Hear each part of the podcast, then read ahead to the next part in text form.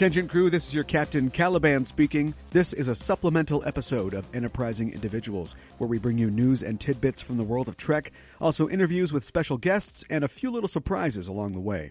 This week, we're getting right to the good stuff, as we have an interview with two very special guests. Today, we're talking to Bjo and John Trimble, two frankly historic names in the history of Trek.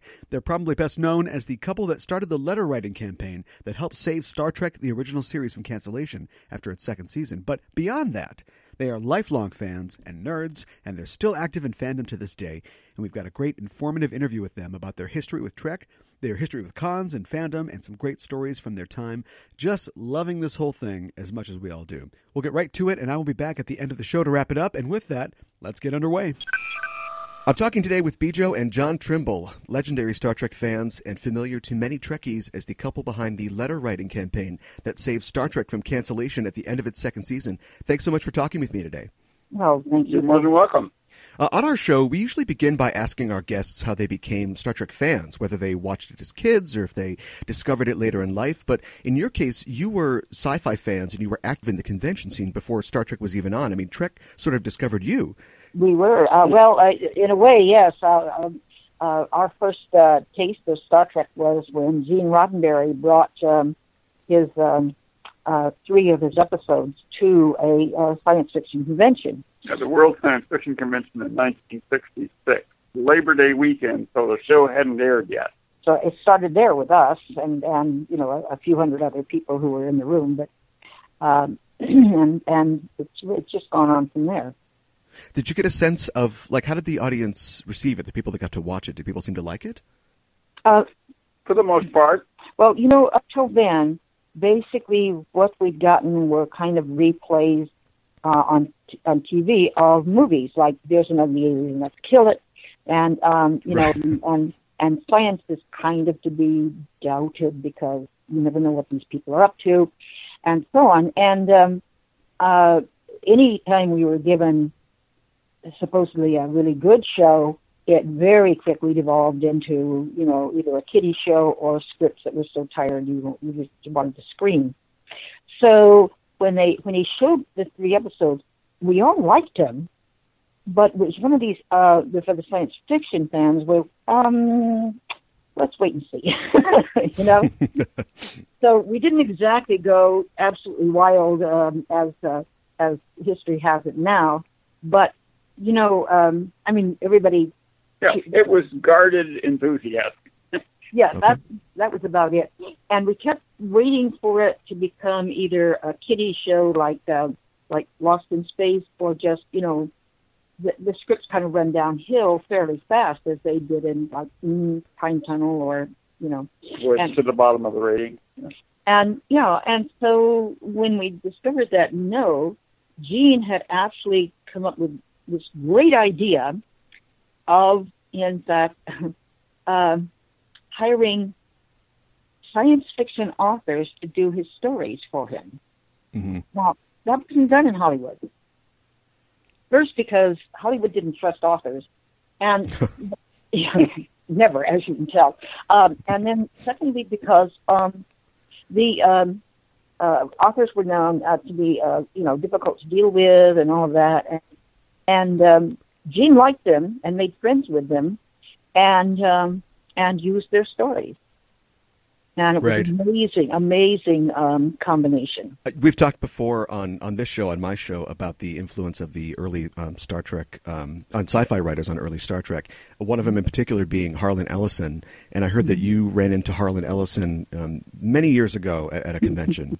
I had 1953. oh, wow. he and I, he, he, 52. He and I are, uh, are, are, are three months apart in age. So he always teases me because I'm, uh, I'm the oldest. right. He, he's not sure he wants to hang around with old women. So anyway. oh, I, I, yeah, I understand. oh, I, I give him, I give him his back. You know, he, we, we've been, we've been, uh, friends and, and uh, somewhat guarded friends at times, uh, for many, many years now. We can tell how Harlan feels about us if he greets us as John and Bjo or Mr. and Mrs. Trimble. If it's Mr. and Trimble, we know he's just at us for something. he has been known to start sentences. Why don't we all know and love Mr. and Mrs. Trimble. but you know, an, an amazing author, an, an amazing uh, uh, person in, in general. Um, uh, just uh, yeah, everything you've ever heard about him is probably true. Uh, but but there, it's but, frequently taken out of context, however, which makes him seem worse than he is. Yeah, and also uh, people don't realize that there may have been a reason leading up to whatever it was he did, and um, you know, so it's. I'm not excusing him. I'm just uh, explaining him. sure, and I mean, he clearly had an influence on early Star Trek. I mean, writing um, "The City on the Edge of Forever" and also being um, instrumental in the show coming back after its first season for uh, writing to the um, SFWA Association, trying to get people to contact NBC, similar to the way that you guys did yourselves after the second season. Well, yes, but but um, Harlan appealed mostly to the writers who were going to kiss jobs goodbye. You know what? They still went off the edge, um, right. and you know, I mean, they had a vested interest, right? And um, and and we went out to fandom, and that was the big difference, frankly. And our our our campaign spread like wildfire. Who knew? I mean, Frank, you know, people keep saying, well, you know, did you know all this was going to happen? No, of course we didn't. I hmm. mean, you know, even our wildest hopes, we hadn't figured it was going to go into the uh, size um, and and uh, spread that it did. What was Gene like in those days? What were your impressions of him when you met him? Oh well, yeah. Um, when when we first met him, he was trying to get some of his costumes at the same convention he brought the uh, episodes into mm. uh, my fashion show, which was timed very carefully for the the people we already had. Well, he'd hired three models, including a cute little model um, that was just the size of Sherry Jackson to wear the little crossover uh, jump uh, jumpsuit uh, in uh, what a little girl's made of. Little girls, right, right. Like Sherry Jackson. She did. So hmm. these models were looking at kissing a weekend stint goodbye, and they offered to help me with the fashion show, which to was starters. Yeah, get people off the stage when they'd been there long enough. Hmm. And uh, as a result, I said yes after Gene had talked to me about 15 minutes uh, uh, over a cup of coffee, and um, I liked him. I liked him a lot. I found him very attractive in a big Irish mix sort of way. Um, and um, it, you know, he had, and he said, and he told us his concept. And there's something very, very compelling about someone telling you their dream. And that's what he did. And we were both very, very impressed by that you were both sci-fi and fantasy fans when you were younger. What was it for you about Star Trek that made it stand out from other sci-fi programs? You mentioned something like the Time Tunnel before. It was the first time we'd seen really adult science fiction uh, dealing with with concepts that were somewhat complicated um, sure. on TV, and that was that was amazing. It, it sort of brought to life what we'd been reading for many many years. Well, and you know, one of the one of the fine examples when I said there's an ugly alien, let's kill it, from the movies and early TV, was the Horta in um, in uh, Star Trek, where uh, indeed, you know, not exactly the most beautiful alien in the world, and she turned out to be a mother protecting her egg. Right. And that was, you know, I mean, that really touched us because it just you know, tore us away from the the old concept, and we, we were glad of it. Uh, let's talk about your campaign to save Star Trek after the second season, when it was rumored to be canceled. Um, how did you get the idea to start your campaign? Okay, we were on the set of the Deadly Years. And they were filming okay. scene where G, uh, uh, Shatner has gotten his his youth back. You know, mm. after Dr. McCoy has discovered the magic elixir so often did. And um, it's a part where he jumps down off the stage and then grabs his back like he's still got an alien crick in it. right. And we'd seen other episodes being filmed. Uh, Gene had invited us to the set whenever we were in town, so we would frequently go to the studio and watch something being filmed. Um, the atmosphere on the cast and crew was totally different this time than it had been other times. Hmm. Uh, it was much more down. He's been a very upset until then. So we knew something was going on. Mm-hmm. So we we asked several people around, and nobody'd give us a straight answer. So we did what you do on a on a TV set when you or a movie set when you want to know what that what's going on. You go over and ask craft services. sure. they're, they're, they're, sort of the radar radar O'Reilly of uh, movie sets, and right. They make it their business to know all of the latest. So the the guy that we were talking to at Craft Services, oh, he says it isn't official yet, but the words come down. The show's going to be canceled at the end of the season. Now, interestingly enough, years later, we talked to an NBC, NBC executive, and he said, You couldn't possibly have known that because we hadn't issued anything yet. And I said, You know, it's the ground troops who, who find out things far faster than the generals. And he didn't understand what I was saying. And there you go. so we, we had to leave. We lived in Oakland at the time, at the other, you know, in, in the northern part of the state so we had to leave and go home. So we're driving up the Central Valley, which was a longer trip in those days than it is now. And we're talking to each other and, and no, about how sad that was. Yeah, and, you know. just and I made the the mistake or the you know whatever of saying to Bjo, you know, it's really sad what the change there was, and that the fact that the show is going to be canceled there has to be something we can do about that. Now, I should know better than to say that to her. because we spent the rest of the trip formulating a campaign. well, we, we had to do this out of whole cloth because, so far as we knew, no one else had done it. And so that was a little scary. We had no template, no no map. And um, right. first thing I did uh, was um, say, well, you know, we better phone Gene and find out if he's thrown in the towel because if he has, there's no sense in um, in doing anything, right? Mm-hmm. And right. so we got home and called Gene, and now he was a great storyteller, so you never really quite knew if all of this was true. You understand that? He said, "Oh my gosh, I just walked out of a meeting where I had said if there was some way to reach the fans." And we fell in his lap, as it were. So, you know, whether that particular story is true or not, I don't know. But he did know by that time he needed to reach the fans and fast. And we were sure. we were it. Then I went around real fast then to secretaries in corporate buildings and asked them what about a letter made it made them, you know, throw it away or file it in the nut file or answer mm. it themselves or put it across the boss's desk and I got these, this information, and um, then I uh, we wrote it up in a sort of a little list of do's and don'ts and why, because of course all fans have to know why. So we put this in that format, the letter, and then we type the stencil with it all on it and put it on a mimeograph machine. Uh, okay. tell people to go look up mimeograph. Right.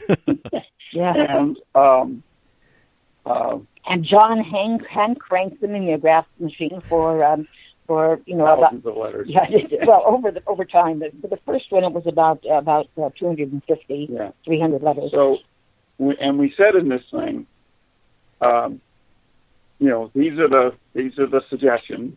We, uh, you know, and then we said, now your task is to write a letter, copy this information, and send it out to ten friends with the information that they should each write a letter and copy okay. this information and send it out to 10 of their friends.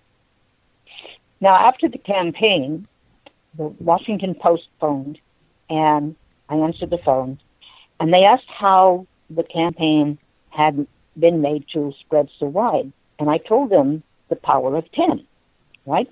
Sure. and the person doing the interviewing said, Well, that can't be right. It's too simple. And I said, Maybe right, and hung up. And they said, you know, in the house, in the house, they said, you just hung up on the Washington Post. I said, well, he just called me a liar. so anyway, that, but, um, but it, um, it does work. And of course, with the computer now, I have to say you can do a power of a 100. Oh, sure. Anyway, we, um, we had a somewhat of a mailing list ourselves, and that's what we first used. And then we asked the convention where uh, in the convention Worldcon where Gene had shown the episode for their mailing list, and they gave it to us. That would never happen today. Yes. And Right. we asked a, a book dealer that we knew who did a lot of mail order stuff for his list, and he was a wonderful guy. He sent it to us without any trouble. So we were gathering lists of various people. uh, one of the people we contacted was in, was in Mensa. He put it in the Mensa newsletter. Okay. Another guy worked for IBM, and he put it in their newsletter. So you know, we, and and and the thing was was I said, you know, if you're paying bills in those days, you did it by mail. Um, put one of these flyers in, in the in the mail with it. With, Sure. And believe it or not, we got you know back uh, answers, and so we we really um, just we had weekends where fans would come over to the house. We'd have fifteen or twenty fans in the house, and they were uh, you know um, addressing envelopes, and um, and we had a typewriter. There was no no computer, and um, collating uh, sheets of paper because there were about three sheets that went into this thing. And folding. We used up three little folding machines and shut it off. Never mind, do it by. And then then they had just introduced that brand new thing, zip codes. So I had to go Right. down to the post office and learn how to how to do things, sort things by zip. And you see, this is why we uh, I've been so disturbed all these years by John not getting credit because you can see that we were running in harness. There was no, you know, my doing anything special or something. And so I say that part of that was was women's led, but Yes. uh, another part of it, probably equal part, is you've got two names here: John. Every Tom, Dick, and Harry's name is John, or Bjo. totally, uh, you know. So they get they right. lit on that. Well, and, yeah, and, and they didn't want to talk to a middle management person, which was John was at the time. Um, they found it, of course, women's led more interesting to talk to the little housewife who spoke up. And it, uh, you know, I graded my back teeth on that one. I'll tell you.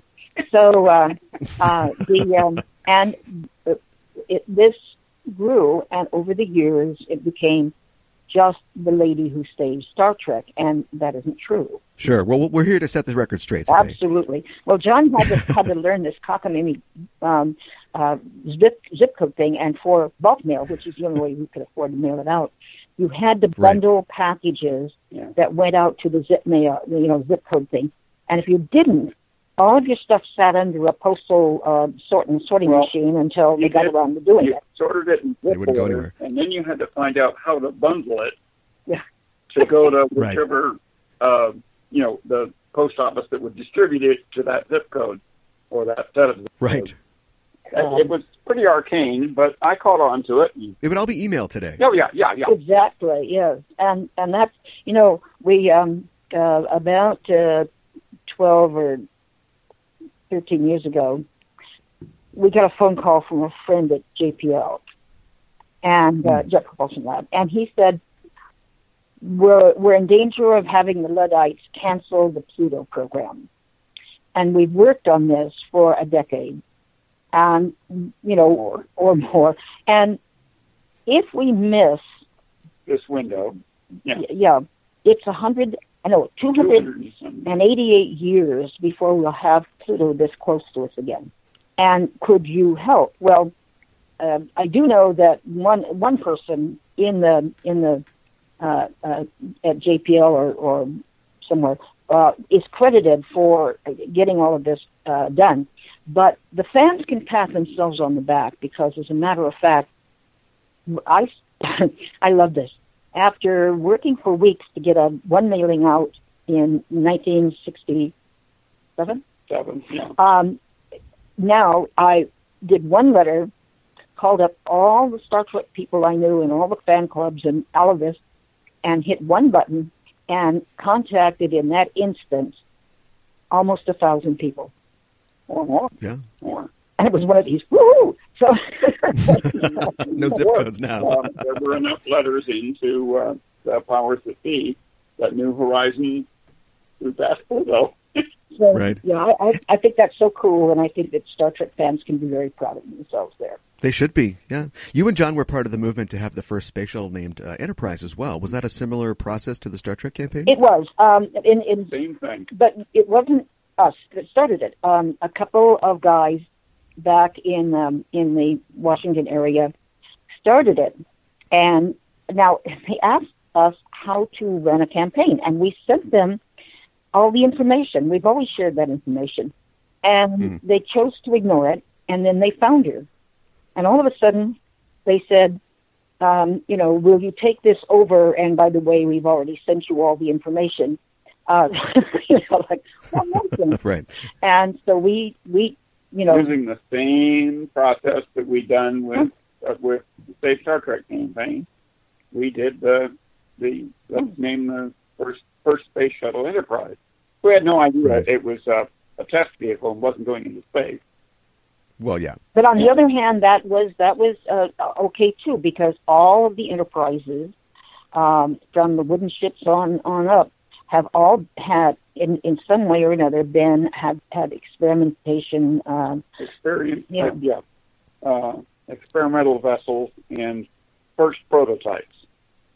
Right. Uh, the, So that the worked for aircraft carrier Enterprise that was uh, in World War II was the first purpose-built uh, uh, uh, carrier. Since we didn't know who to address these things to in, in NASA, we just asked everybody to send letters to President Ford, and they were going to name it Constitution. The night before the roll, or day before the rollout, uh, Ford said to the the uh, NASA people, you know, I rather fancy the name Enterprise for this first shuttle. so it, it the shuttle's at Ed, Edward. It has Constitution on it. So they they hurriedly painted that out and painted in Enterprise. And when they rolled her out the next morning, the paint was still wet on Enterprise. Okay. yeah. Now, poor John couldn't go to the rollout because he was working, and at that Oh. time he couldn't get he couldn't get time off, and and that was you know unfortunate. He should have just called in sick really. So Right. Yeah. yeah, so I went out and and with uh, with uh, Jerry Pournelle and Larry Niven, and uh, they they they didn't quite know what to do with me. Uh, you know, I'm at the reception. Everybody's kind of wandering around. Now, some of the guys would come and flip over their coat lapel, which had had um, secret Trekkie or closet Trekkie on, on a button under their lapel. Okay. Um, you know, uh, nobody had anything Star Trek out out in the open, and um, Right. So when we were going to the rollout, nobody knew what to do with me. I wasn't a VIP in their eyes, and you know, where would they put me? And so, um, the one of the little secretaries came up to me and she said, "Would you like a press pass?" Cool. So, and then one of the press guys who was standing nearby says, "Oh yeah, take one." He said, "We get lots more handouts and more food and booze than the, than the UFCs do." And it turned out that was true. So, and you know, and and I had a grand time. The the the uh, other uh, um, uh, journalists uh, took me under their wing, and and it was just you know, uh, I, and and then they rolled this this incredible machine out from behind a, a hangar, and um, the VIPs were sitting over across the way from it, and I was standing under the wing vane uh, as he rolled it out, and we, uh, we were that the press was that close. Wow. It's so cool. yeah. the the fan campaign to bring back um, canceled shows is now it's a common occurrence in these days, and of course, social media makes it a lot easier. But why do you think it worked at the time? I mean, you guys made you worked hard to make it happen, Mm-hmm. uh, and many people responded as well. But why do you think that NBC listened? Well, we got enough letters into NBC, Sure. You know, and their idea is, it, the common belief is that each letter represents a thousand people or some some number they pull out of the air. So, uh, it it I think frightened them a little. and they had to hire they had to hire extra people to open all the envelopes because we told them we told fans mail it in business size envelopes. And they they NBC didn't want to take any chances that one of those envelopes might might contain business information, and so they hired extra people to open all the envelopes. Only of course, only of course to find Star Trek, right? Which you know, prison right. But uh, yeah, and then um, many years after that, again um, over at Paramount, John and I met an NBC person. He says very snarkily, um, "Well, we ne- we didn't get more than ten thousand letters." And I said, "Wow, you mean that we changed history with only ten thousand letters?" Right. we must be more powerful than we thought. right. That was not what he wanted to hear. Uh, it's been said before that had the two of you not led a campaign like this, there might not have been a Trek at all in the modern day. Do you think that's true? Uh, yes. Yeah. If the show in those days, a show had to have at least three seasons to go into syndication yeah. when it when it was done. Uh, if it had only two seasons, it would have been just just in the can shell. And mm-hmm. right for the rest of of time. That was all that would have happened. You would never heard of Star Trek again. And here's the thing. Right. I mean, you, you know, you can check on things like this. A delightful little little TV show called My World and Welcome to It uh, was, uh, by the way, with William Windom, uh, was um, um, one one about one and a half season show, and and it was uh, not renewed, and it was taken off the air, and you've never seen it since. And, and a funny little uh, science fiction story called Quark, well, there's something mm. about about uh, intergalactic garbage men or something, uh, utterly silly and loads of fun. And send ups. I mean, there was a Darth Vader kind of character in in it that was, you know, had wasn't too sure just whether it, it was a villain or not. half a season. Yeah, cancel it because they didn't understand it. They didn't get the whole yeah. thing, and they really didn't understand science fiction either. And then, of course, they were always trying to get rid of Star Trek because Gene was a loose cannon. I mean, he was admittedly a loose cannon. And, you know, sure. he said, he, well, okay, he said things like, well, there's 430 people, you know, on the original Enterprise, and only only a, a, a quarter of them are women. But that's enough women to take care of that many men. And, you know, well, I mean, NBC went straight up and turned left. yeah. And you never know if he was sincere or not. Sometimes because if you if you knew what to look for, you could see the twinkle in his eye. really? Okay, all right. Smiles starting to form. So we could pretty much tell when he was getting a nod, but yeah. but sure, the suit sure. never could.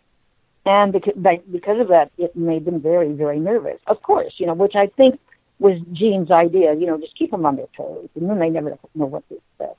What do you think of like the, uh, television ratings systems? Because uh, NBC clearly would argue that the ratings weren't good for Star Trek; it needed to be canceled. But then, of course, going into syndication, it explodes. It leads to a, a top-grossing motion picture. Like clearly, there was interest there that they didn't understand. Yeah, exactly. Well, the ratings, frankly, the Nielsen ratings were rigged. Um, hmm. We we we had a, a fan friend of ours actually somehow got to be a Nielsen family. And okay, uh, they started getting out. Supposedly, uh, nobody knew anybody else who was Nielsen family. Very shortly after they were, they got the, the thing and they got a box to to yeah, record what they were doing. Yeah. And uh, they hmm. started getting uh, newsletters from the Nielsen families especially especially the the Southern Baptist Church group, and okay. they began telling these these the, this science fiction couple what shows to watch and what shows not to watch. Hmm. Yeah. So. And uh, so you know, not, you know, you know the Nielsen's were rigged.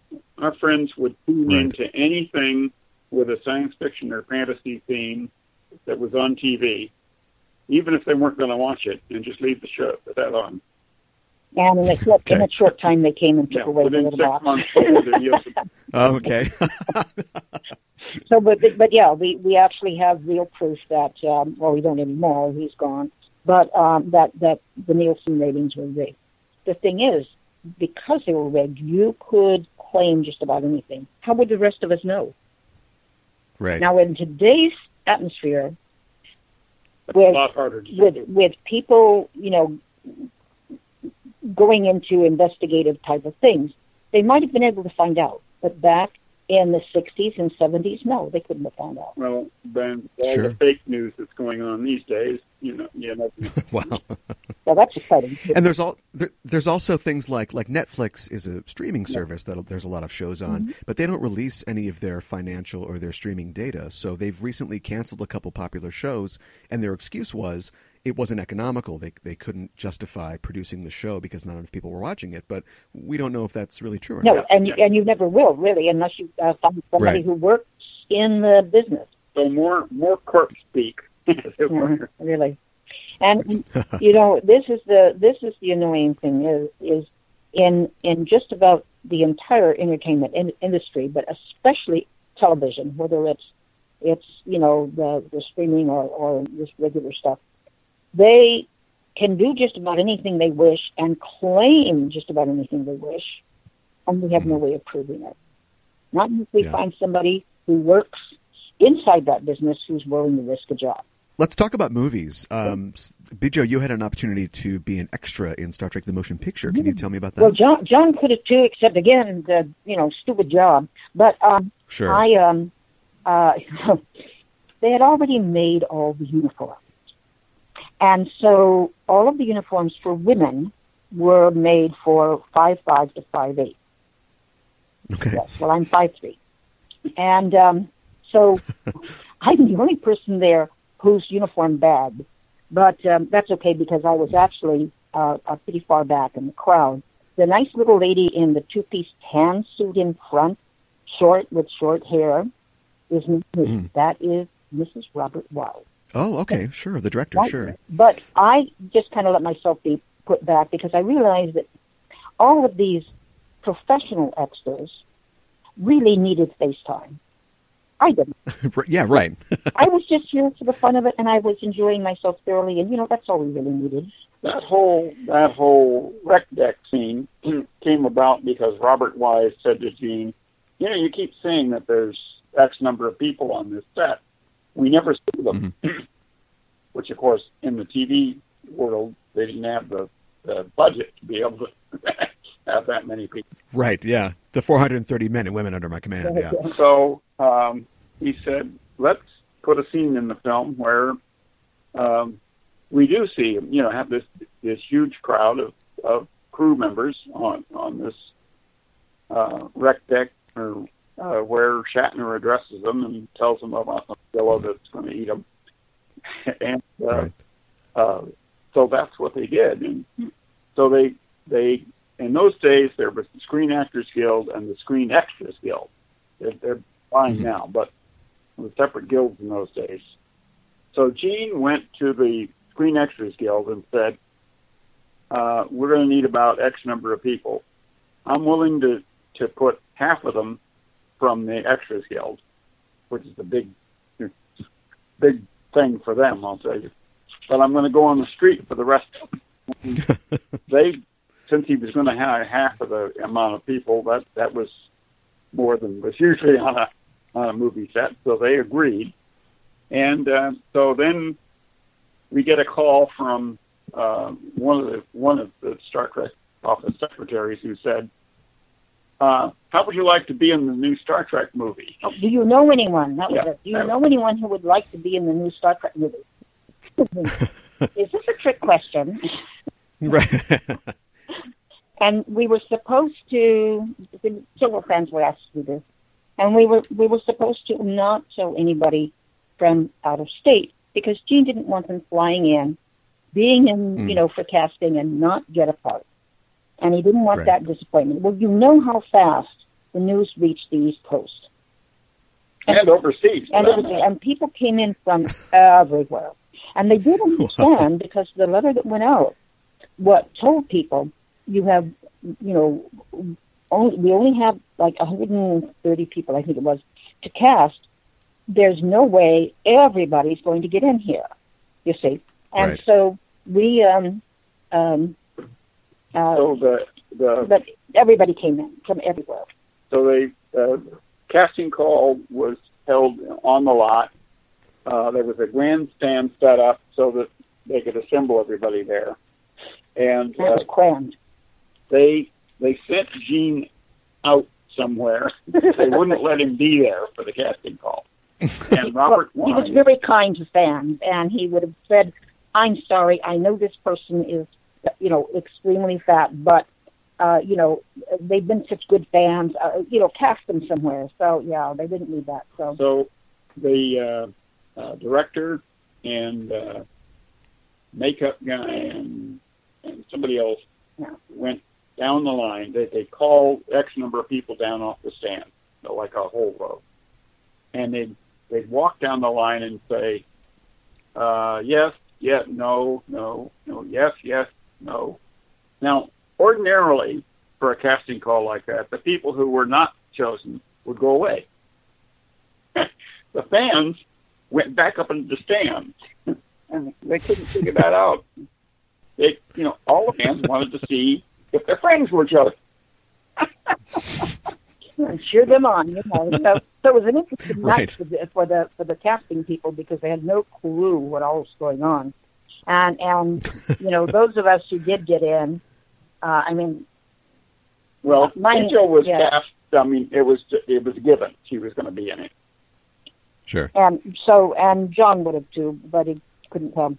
And the thing, okay, the uniform was made out of ski pant material, the whole Okay. uniform, which meant that if you you felt that if you bent over a little bit, you'd snap, you know, uh, Yeah. shut. And the, the zippers were down the back. And at one point, David Gerrold, who was also in, in the movie, said, um, "I have to go potty. Will somebody come and unzip me?" And about three girls volunteered, and I said, "Oh no, not really." but um, um, the you know it, it the, the uniforms frankly were uncomfortable. They the Yeah. shoes were built into the uniform, and again they were built for somebody much taller than me and much bigger Right. feet.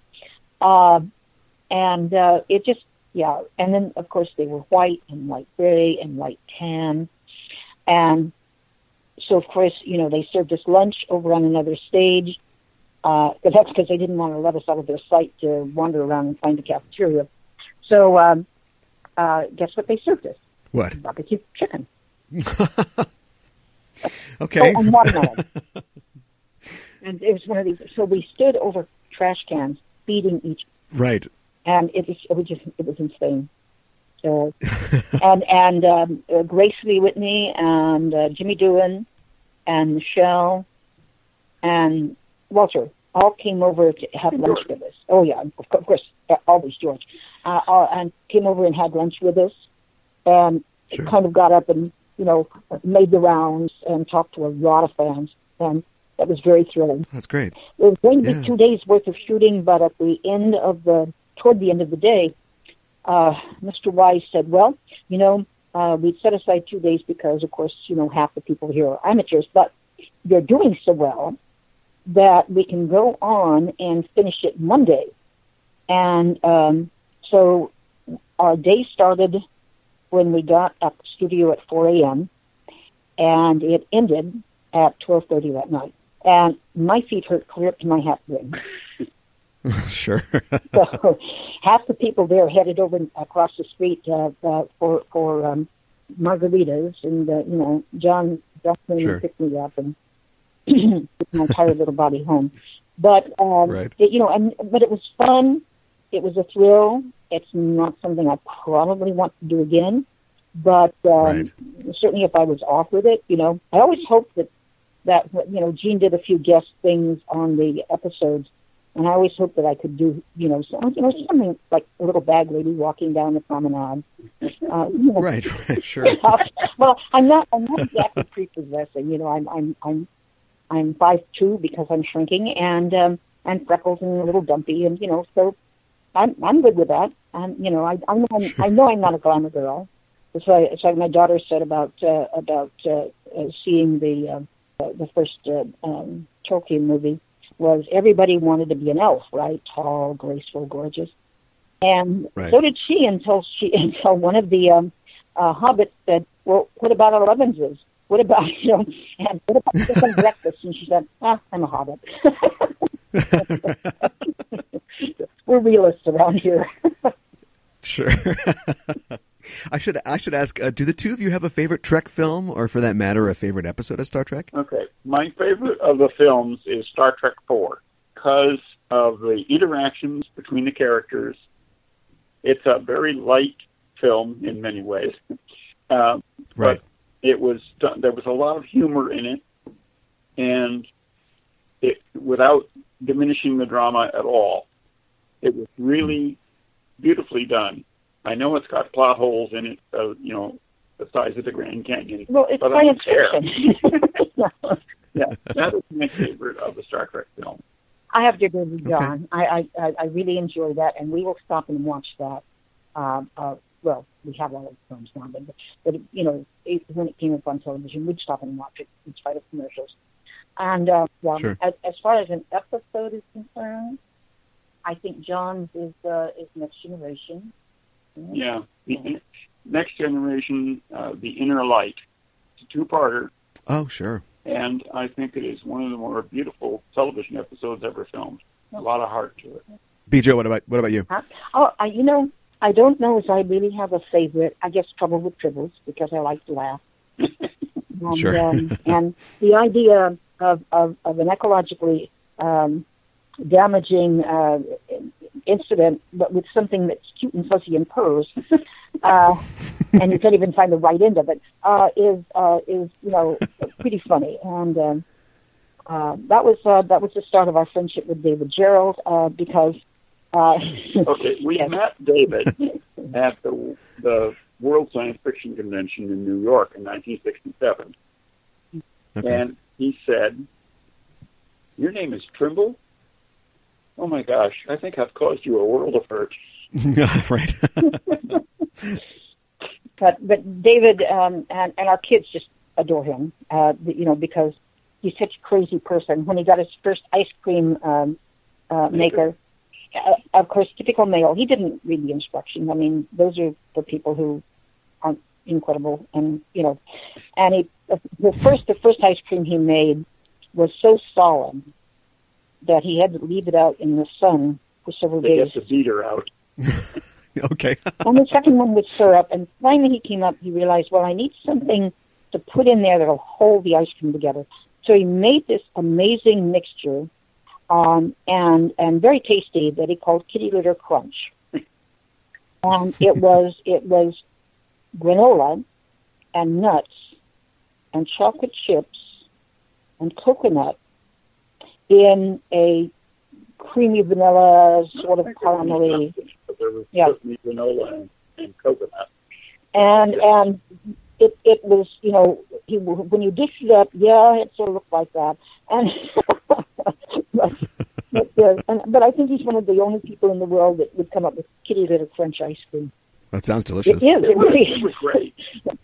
and yeah he he also would play board games with the kids and when when he was lucid that he you know something would happen that would would Earthquake. yeah cause the cause the board to get all un, unadjusted and, and they'd have to start over.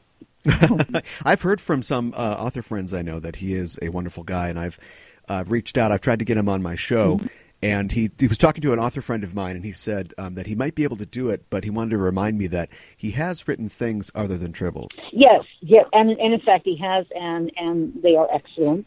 Um, and Yes. You know, and also he does things like at conventions. Um, uh, he has a little uh, little bank out in front of the of them for autographs, and he will he will he says I'm charging for autographs, and of course that's not a big surprise. What he wants you to do is put whatever you can afford into the, the little bank because that goes back to LA to Angel Food, which is Oh. is a, a, a group that feeds um, HIV uh, victims and and their pets. Okay, Many many people that's great. will not adopt a, a pet that has belonged to somebody with HIV. Hmm. He's just um, I mean, like, hello, a, a cough is more ca- more catching than that, and your dog, you know. Right. But anyway, you know, so um, Yeah. uh, and I, and that's a, that is such a worthwhile sort of thing. Uh, so John and I picked it up, but we we uh, we uh, charge uh, to um, give money to um, uh, no-kill shelters. We're we're all we're okay. all pet lovers, so you know. Uh, people should know, if they don't already, that you published the first reference books for Star Trek, the Star Trek Concordance, which was published by Ballantine Books, but you initially published it yourself, isn't that right? yes. In fact, we, we ran it off again on the um, on the infamous. Yeah, you had a mimeograph. well, no, actually, it wasn't mimeograph. The first ones we took down to a, a person who did had an offset printing business, and it was printed huh. by them.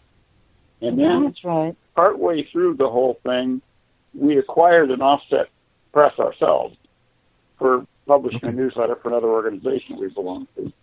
And so we ran off subsequent copies ourselves. But on, the, on right. the other hand, of course, we had all these many pages to uh, to collate. So if you bought a concordance and came over to our house to pick it up, you had to collate your own copy. okay, all right, that's yeah. fair. We know several several fans that we're friends with now who who indeed collated their Star Trek and concordance. sure. you know, that, but uh, yeah, and then uh, Ballantine picked it up, and um, and then it was and then it went on to Citadel Press, um, uh, mm. where, which uh, promptly went bankrupt about uh, about a year after it came out, and uh, we were informed that in the warehouse were about um, uh, 6,000 copies of the book, and if we could come up with the price for them, uh, they'd ship them to us. Something, something of a terrifying threat. And but we we couldn't we couldn't get up the money to pay for it. So those were all. I can't imagine the effort that must have gone into compiling all the data to go in the into the book. Did you use videotapes or audio tapes to review the shows both, for the information? Both. And and eventually scripts. Um, and we, oh, we, sure. we lucked into something kind of wonderful. Um, I, I was actually in um, in the uh, publicity department because we knew somebody there, and I I read everything. And the, there was a Star Trek script there, and I opened it, and it, it and it looked very strange. And I said, "What in the world is this?" And he, he said, "Oh, it's a dialogue script. It, it, mm-hmm. The person goes through and listens for every sound, you know, like the, the bang of a door or a crash or something, and somebody whistling, and then what everybody says exactly as they're saying it on the screen, not following the script. Sometimes they deviate a little from that, and that allows us to cut the uh, the episode without it being too obvious. And that's to go okay. out to ships and uh, to um, uh, various places where um, where, where you know um, cut versions are are more feasible. And I said, "Wow, that's mm-hmm. great." And he said, "I'm throwing these scripts out." And um, I had, would you like me to throw them in your direction? yes. So we took all the boxes out and loaded them in, in my car. we had dialogue scripts for all of all 39 episodes. When she when 79. 79. However many there were. Oh, right. I, thought I, I thought I was the one who couldn't count. Well, yeah. and, and uh, I've slept since then. Uh, so when we, when we were doing the concordance, she could, you know, we we could watch the episode, but she could also sit down and and go using the dialogue scripts, record what was actually said. Yeah, which was a big help because uh, Leonard Nimoy, for instance, could never remember the name of an alien creature, and you know, okay. they I've forgotten which it is, but the the the uh, in there's, there's a there was a Gumato or a Mugato, I've forgotten which. Anyway, he changed it over to the other other one, and right. things like that. You had to catch that because if the other yeah. word wasn't said, I you know couldn't put it in the book. Now all of this started right. giving credit where credit is due when um, another um, Star Trek. No, we were all brand new Star Trek fans mostly started mm-hmm. keeping uh, notes on three by five cards of all the things she liked about Star Trek. And pretty huh. soon that got to be a pretty big pile. And I said, you know, we ought to um, uh, put this together and make a fan magazine out of it because I think others would like it. Well, about that time, uh, she discovered religion and men at the same time, lost interest, hmm. and handed me all the notes and said, well, there you go. And I had meanwhile been adding to her notes and so it was just kind of an easy step to continue. And um, uh, I just recently found her again. She's she's been missing in my life for about uh, 25 years, and we had quite a talk about it. And uh, uh, she said, "No," she said, "I long ago um, uh, gave up any any claim to the to the book." So mm-hmm. there we are. I have a cop. I have a copy of the um, '77 version, uh, mm-hmm. uh, and it's one of my prized possessions. I love that it has a wheel built into the cover oh, that lets you select I, the episode and the info. that was a great idea. Yeah, was that the Ballantines idea? That was that was it. Yeah. Well, their their, okay. their art department knew what to do. They, uh, you know, and and they had. See, I collected from fans. That's all fan art. Um, you know, I wanted large pictures of like like the major characters and so on, but then small pictures to go with the entries. Like a lot of encyclopedias right. have those kind of pictures, you know. And Ballantine put it together correctly. Citadel, which had a bunch of idiots in their art department, they wouldn't let me. They wouldn't let me put it together. I'd been a, been a um, graphics artist for many years, and nope, didn't trust me. So mm-hmm. when I got it, besides the terrible cover, I got, you know, they would they had used the full page stuff for little tiny entries, and they'd use little tiny entries for full page pictures and everything. It was one of these. No, but yeah, you know, this this is what happens to you uh, with books. You know. Yeah, we knew Judy Lynn uh, Benjamin, who was uh, later Judy Lynn Del Rey, who was the editor at Ballantine at the time. So uh, we were able to talk with her and give her the ideas that we wanted, and Vito was able to put, you know, send the stuff through and tell them where they wanted it, wanted to go. They didn't get everything right, but they got most of it. You know, okay. most of it is the best an author can expect. I mean, you know. I suppose. You know, it, it, but Arthur C. Clarke said, uh, you know, what you do is you take the money and you walk away. You wrote another book uh, on the good ship Enterprise. Right. Can you tell me about that? Well, it, it was an utterly silly book. It, it was a humorous thing of telling some uh, anecdotes. Now, I understand these anecdotes are fairly old now, but um, hmm. and uh, you know just various things that happen to uh, us and and some of the actors and uh, just some fun stories. Um, and I'd I'd love to update it because having met um, almost all of the people in all of the uh, series so far, um, right. and there are stories. There's some fun stories.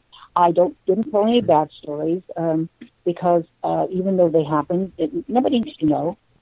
Uh, th- these are things that, that happen to these people uh, under duress, under stress, uh, hard work, late hours. Uh, nobody needs to spread those around. Um, right. As far as right. I'm concerned, that's just gossip, and you know. I, yeah. I was just recently asked why I took some Star Trek fans to task on the internet uh, at, on one thing because they had been acting mean. They and and you know, and I said, I said, you know, we should be above that. Star Trek ideal, ideals, it is is you know doesn't include gossiping and and and saying bad things about people. Uh, mm-hmm. You know, mm-hmm. I mean, all of us can say bad things about people if, if we if we wanted to out loud. God knows plenty of people do on the internet. But I don't have to listen right. to it, and I don't have to put up with it. And if I don't speak up, then they don't know why I've left the scene. Right? Mm-hmm. And so many people don't like confrontation, but, and I don't either, but there are times when both John and I feel that we need to speak up about things. This is something up with which we do not need to put. Yeah. Support Winston Churchill. Um, yeah. So that was that's about it for our attitudes on things like that. Sure. Speaking of the internet, um, and also just speaking of uh, things to come for Star Trek, uh, Star Trek Discovery is planned to come out fairly soon. Yeah. Uh, hopefully, fingers crossed. Yeah.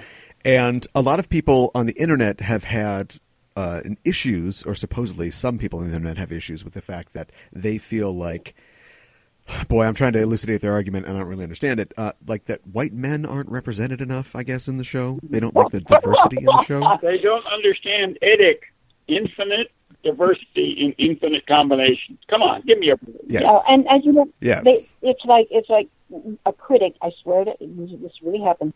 A critic of the Wonder Woman movie oh. said, "Well, it's all feminists. Have you ever read the comic books, kiddo? I mean, I'm, yeah, right. You know, there just hasn't been enough men represented in movies lately. I'm thinking, oh, right. Really? Let's go back over some of the titles quickly. It's, what are you talking about? You know, uh, people were very unkind to um, Carrie Fisher uh, in in in the last Star Wars movie that she appeared, not the one uh, you know CGI, but uh, um, and you know because she was looking older. Hello, she is older. Right. I'm older. you know, Harrison Ford is older. Look at Harrison Ford. Yeah, right. I mean, you know, he looks like a, a desert ravine, and and nobody says anything about him. It's and, always right. It's like Barbra Streisand said one time. She when she was directing a film, I don't remember which one it was now. Um, the comments on on you know were that she was when somebody interviewed her, she seemed awfully bitchy well, okay. So a, a woman, if she expresses some strong opinion, is bitchy. A guy, if he expresses strong opinions, is forthright and you know manly and all that kind of stuff. When people say and do things like this, it shows their ignorance. Yeah. It isn't even. I mean, it is intolerance, but I mean, it's more ignorance than anything else. And I, I yeah. really, I really would like to think maybe I'm wrong. I'd like to think that Star Trek fans, the people I, John and I have known for all of these years, are better than that. Are not as. And for as, the most part, they are. They, yeah. I, I will yeah. say this. We never got a dime from Paramount or from Gene Roddenberry for running the campaign. I don't care what a couple of books say. But our wealth frankly, has been the fact. We have met an amazing number of fans from all over the world. Sometimes we were in the in the spot, sometimes they were over here. In Japan, had had a girl walk up to us and say, "Hold, make a spot signal," and then say, "Star Trekker." and, you know, and we we traveled around around Japan. The one time we were able to visit there with about anywhere from 30 to 50 Star Trek fans, depending on, on their schedule. Um, mm-hmm. And it was delightful. Uh, they were just, they were utterly charming. They would, uh, we had um, a fan, you know, uh, one of the Japanese fans pay our way to, through to a subway that we were going to travel on. Mm. And we said, um, you know, we said to one of the one of the other fans, "Well, um, what's going on? They're they're they're paying this, and then we got treated to meals and such."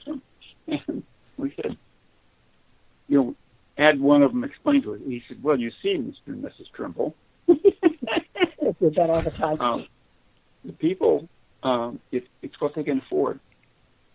The students and the others mm. will pay the subway because it doesn't cost much." those of us mm-hmm. who have higher paying jobs and that sort of thing, we like to treat you to things. I mean, it was, it was wonderful. But it's, and we ran across this everywhere. Met a whole bunch of, of, of just lovely students in Prague, and um, they um, um, they all were had pooled all their money to take us to a fancy dinner. And we said, oh, um, do you do you have like beer pubs around? And they would, uh, yeah, but you know, we, yeah. yeah, yeah, let's go to the beer pub. I mean, come on, dang. and, and these are not places we travel to um, our own way. We have been guests at, at conventions in various places in the world. We've been to mm-hmm. to England and Ireland. Well, England several times, Ireland once. Um, We've been to Germany several times, uh, the Czech Republic twice, um, to uh, New Zealand, Australia. All all invitations. Um, this has fallen off considerably because we're considered, um, you know, the old farts who don't know anything except um, original series. Oh. You know, oh yeah, oh yeah, and um, and it has been uh, uh, uh, discussed by some people that you know you don't really need to invite the Trimbles because they can drop dead at your convention, And it's like, uh, yeah, I don't know, but uh, you know, we, uh, So, yeah, you uh, know, but we've been uh, lucky to have been guests at conventions all over the world. We've met fans from all over the world as a result of it, and uh, it, it it hasn't given us any money, but it's certainly enriched our lives.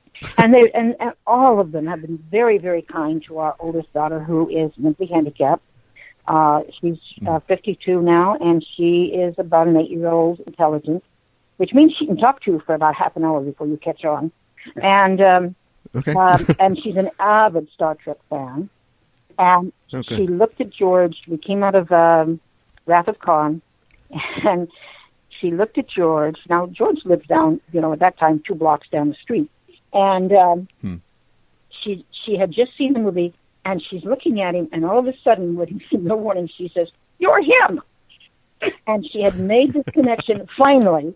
That, that George and Mr. Google. that yes, that, that and and and and of course everybody tracked. Oh, they, we we were at a screening at Paramount that they had set up for uh, Ricardo Montalban because his family was up from Mexico and he wanted to show them the picture.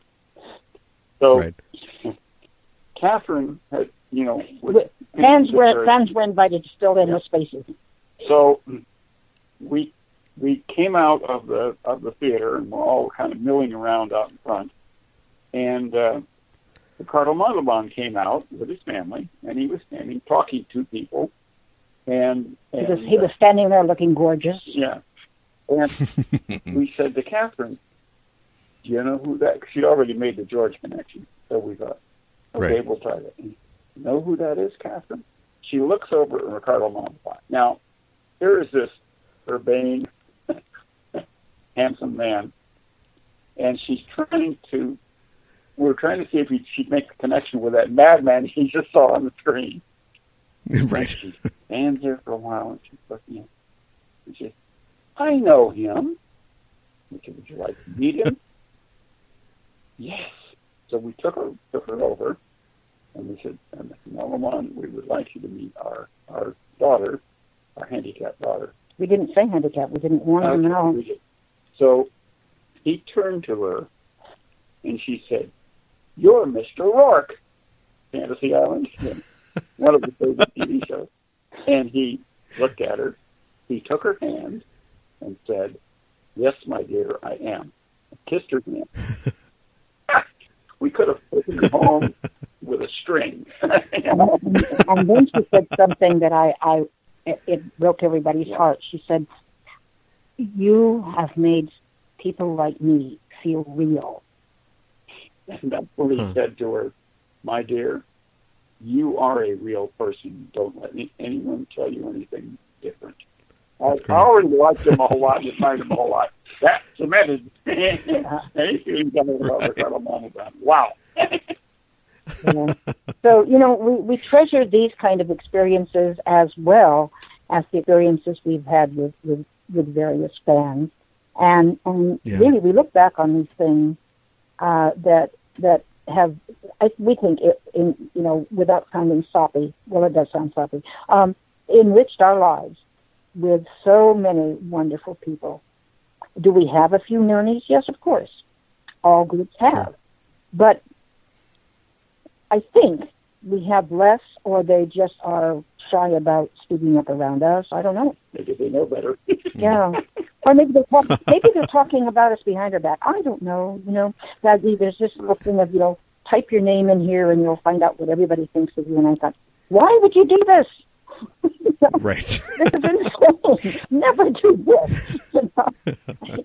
and, uh, I, I- I have to ask, uh, as as people who have attended uh, conventions for a long, long time now, how how have you seen conventions in the world of fandom change over the decades? well, they're they're more corporate now. yeah, a lot of them. are, Yeah. um, they're uh, in in many cases they're not conventions; they're shows. Yeah, So we came up out, out of the science fiction fandom world, where conventions were groups of fans convening. and and where authors came not for a speaker's fee, but because they liked fans and they started out in fandom in many cases, and you know, and so um, it was more uh, a lot more cozy and smaller. And today there are Right. not very many fan conventions left in in Star Trek because they've been pretty well wiped out by the assorted corporate uh, conventions uh, around uh, the United States and around the world. There's a huge convention in uh, Germany uh, that uh, has pretty well wiped out uh, all fan conventions in the area. Uh, they the Huh. conventions changed from being a convenient fan to being a profit making uh, venue, and that's when they changed from fan run things to groups that just put on the conventions for profit. Right. Now, would we go to one of these? Of course. In Yes, fact, last year for yeah, we we're invited because we can't afford to go on our own money. Um, last year, because it was the fiftieth, we were invited to the big Star Trek uh, convention in Las Vegas. oh, right, in Vegas. Oh, right. it's huge, and it was fun because there were so many little side things. Like there was a huge uh, hallway that led to the various rooms, and in the hallway they had put up all kinds of things manned by the fans, but uh, you know, like, like there was a whole tribble patch, and you could go over there and and pick them up and play with them, and and there was a fan there to prevent you from running off with them, but otherwise, you know, and and of course pose with them and so on. And uh, as simple as that, there was always somebody there uh, taking advantage of, you know, uh, the, all, all of these tribbles, every color you could think of. And the little kids loved it. They would just throw themselves down the tribbles and, and scrooge around on the floor, you know, and it was such a kick to watch them. Things like that. There, and, and there's amazing programming, I will say that. Um, I We ended were up treated like like uh, real celebrities at this thing. Yeah, really, it's amazed like- that yeah. hasn't happen a whole lot. Well, you you are you are Well, celebrities. Know, but but it isn't. You know, it uh, it doesn't always doesn't always happen. It, it you know not not that we'll be invited to any more of them because it's not the 50th year anymore, and we're not. I mean, Right. if you look at the lineup, for instance, um, they have nearly a hundred people from the movie industry, from the TV industry, hmm and uh, you know, and we're we're not. So, but uh, Well- but would we go to conventions anymore? Yes, of course, we would love to. Um, we love to travel, and um, you know, In uh, uh, over the Fourth of July weekend, we're uh, special guests at uh, WesterCon 70. This is a regular science fiction convention. It's been going on obviously for 70 years, and uh, Right. we actually ran a couple of them in the early days. Oh, okay. So, uh, and we're we're and that's going to be fun because we'll be seeing a bunch of science fiction friends we haven't seen in a long time. Sure, a, yeah. a local uh, Phoenix, uh, Arizona area fan fan club uh, sponsored us for this. So they're flying us over. They're putting us in the Great. hotel. We're doing some program.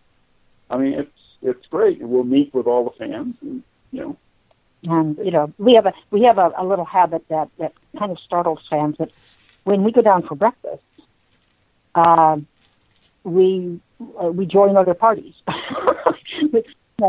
Okay. if there's if there's a couple of them, you know talking and we come up and hi, um, they, they haven't ordered yet. We go, you know, would you like some company? And they're going, uh, yeah, yeah, sure. And you know, and then we and then we get to meet them and we talk. Uh, you know, and we've uh, met a lot of interesting people over the years that we would not ordinarily met because of that. Yeah, that's yeah. Conventions are great for that. Oh yeah, you know, I do. I do love. I will tell you a real quick story about about uh, uh, uh, John de Lancie. He is Sure. he is massively dyslexic, and the reason he can do his scripts so well is that his wife reads them to him until he's memorized them, and he memorizes them so thoroughly that if somebody else blows a line and needs help, they don't look at the script supervisor. They look at John, who can tell them exactly where they should be.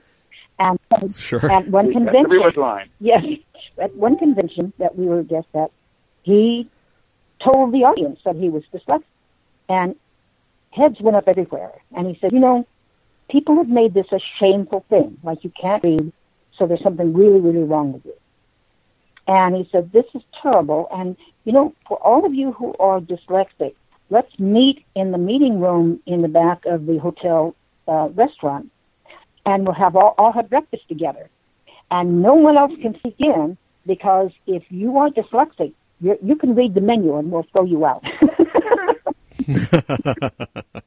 Stan said that that was one of the most encouraging things they had gotten out of that convention because someone was admitting up front and out loud that they had had this handicap that that right. you know the fans family sometimes you know run them down for that and just uh, you know who needs that you know just encourage Yeah. people Well, there's so much more that we can talk about, and this has been really great. But I should let you guys go. I want to I want to thank you for talking with me today. right Well, Yep. you're more than welcome. you know invite us back if the, if the, if uh, your audience likes it Live long and prosper. You you live long and prosper as well. Thank you. Thank you. Okay. bye Bye. Thank you again to the Trimbles for donating their time to speak with me. It was so much fun. They probably get sick of hearing this, uh, mostly because they're practical and humble people, but they really are an integral part of the history of Trek, unquestionably. And it was an amazing experience getting to relive that history with them. And I hope you enjoyed it too. So thanks again, Bjo and John. Hope to talk to you again soon. Something we never got to in the interview, but that I wanted to make sure I mentioned is that Bjo and John are craftspeople as well, and they own a business called Ancient Earth Pigments, which produces traditional pigments for use in crafting and dyeing. They also hold workshops about dyeing with natural pigments. Uh, the pigments are natural, so they're ecological, which is a plus. Uh, they also offer tools and supplies for sale for people looking to do some dyeing. You can find all of this at ancientearthpigments.com. So go check that out. It's at ancientearthpigments.com. Remember, listeners, you can join in on the conversation and maybe have your comment read on the air. Just go to facebook.com forward slash E EIST pod or find us at, at EIST pod on Twitter or through our social media links on enterprisingindividuals.com. You can also reach the show at EISTpod at gmail.com with feedback and suggestions or to just say hello. We're waiting to receive your transmission.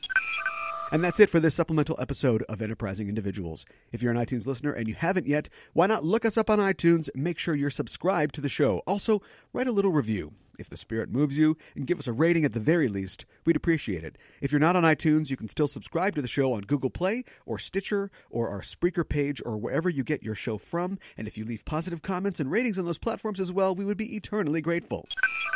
Next time on Enterprising Individuals. This is not a drill. Repeat, this is not a drill. The long, long promised arrival of New York Times best-selling author Dayton Ward finally occurs next week, just as the Enterprise arrives at Cestus 3 and finds the entire colony destroyed. What follows is a tense pursuit through space and a fight to the death with two ships and two crews at stake against one pissed off lizard man. Get your entertainment here next week as Dayton Ward and I wrestle with and Dropkick and Double Axe Handle the original series episode Arena next time on Enterprising Individuals. And until then, I'm your Captain Caliban signing off and saying, live long and prosper.